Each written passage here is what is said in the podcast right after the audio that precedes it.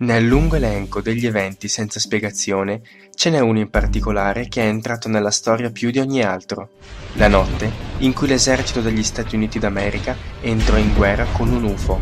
Questo evento venne subito conosciuto col nome Battaglia di Los Angeles.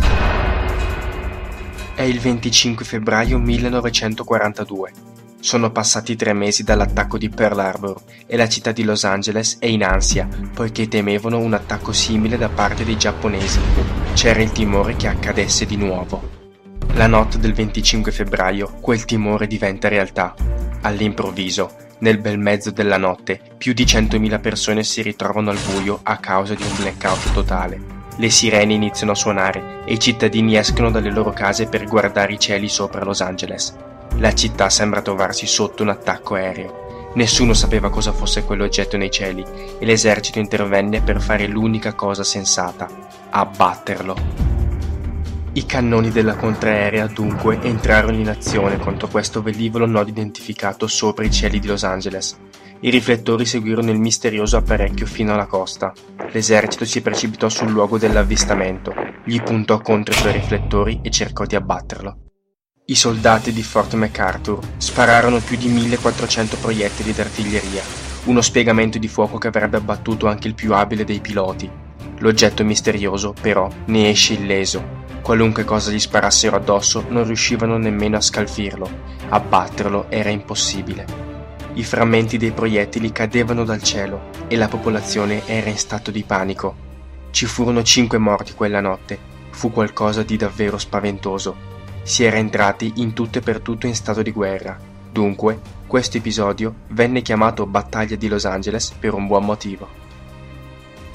Le persone presenti potevano udire chiaramente i boati delle detonazioni e vedere i lampi provocati dai cannoni. Poi l'astronave scomparve sopra l'Oceano Pacifico, andandosene completamente illesa nella direzione da cui era venuta. Ma cosa ha sorvolato Los Angeles quella notte e perché non si è riusciti ad abbatterlo? Era un aereo da combattimento giapponese o un apparecchio proveniente da un altro mondo?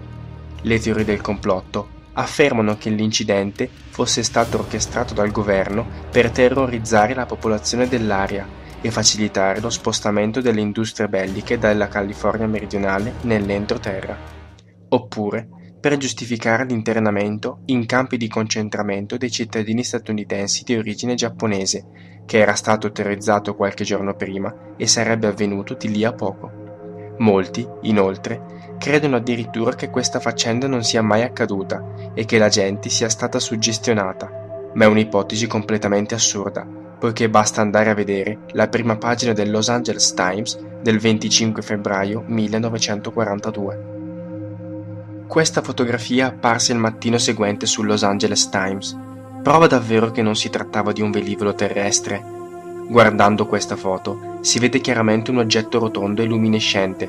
Tutto intorno ad esso ci sono proiettili che esplodono. Il giorno dopo la battaglia di Los Angeles, il presidente Roosevelt riceve un memorandum riservato contenente il resoconto dell'evento.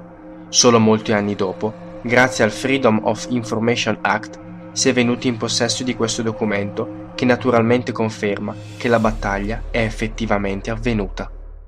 Dopo aver preso visione del memorandum, Roosevelt rilascia una dichiarazione pubblica raccontando una storia completamente diversa. Inoltre, dato che l'esercito non era stato in grado di identificare quello strano oggetto e doveva rendere conto all'opinione pubblica, dissero che era una mongolfiera. Ma se pensiamo alla forza di fuoco che gli avevano scatenato contro senza scalfirla, una mongolfiera del genere non esiste nemmeno oggi. Dunque, le dichiarazioni ufficiali dei militari non hanno alcun senso.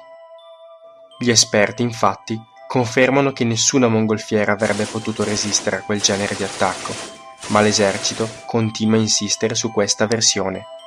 Per coloro che hanno assistito alla battaglia, però, l'interrogativo rimane: cos'era quell'oggetto e dove è andato? Nei decenni seguenti le richieste di spiegazioni ufficiali non ricevono risposta e nel 1947 il presidente Truman firma il National Security Act, che trasformò questo evento e tutti i successivi avvistamenti di UFO in segreti di Stato. Dieci anni dopo, un carismatico giovane presidente neoeletto chiede che la verità venga rivelata al pubblico, una richiesta che potrebbe aver pagato con la vita.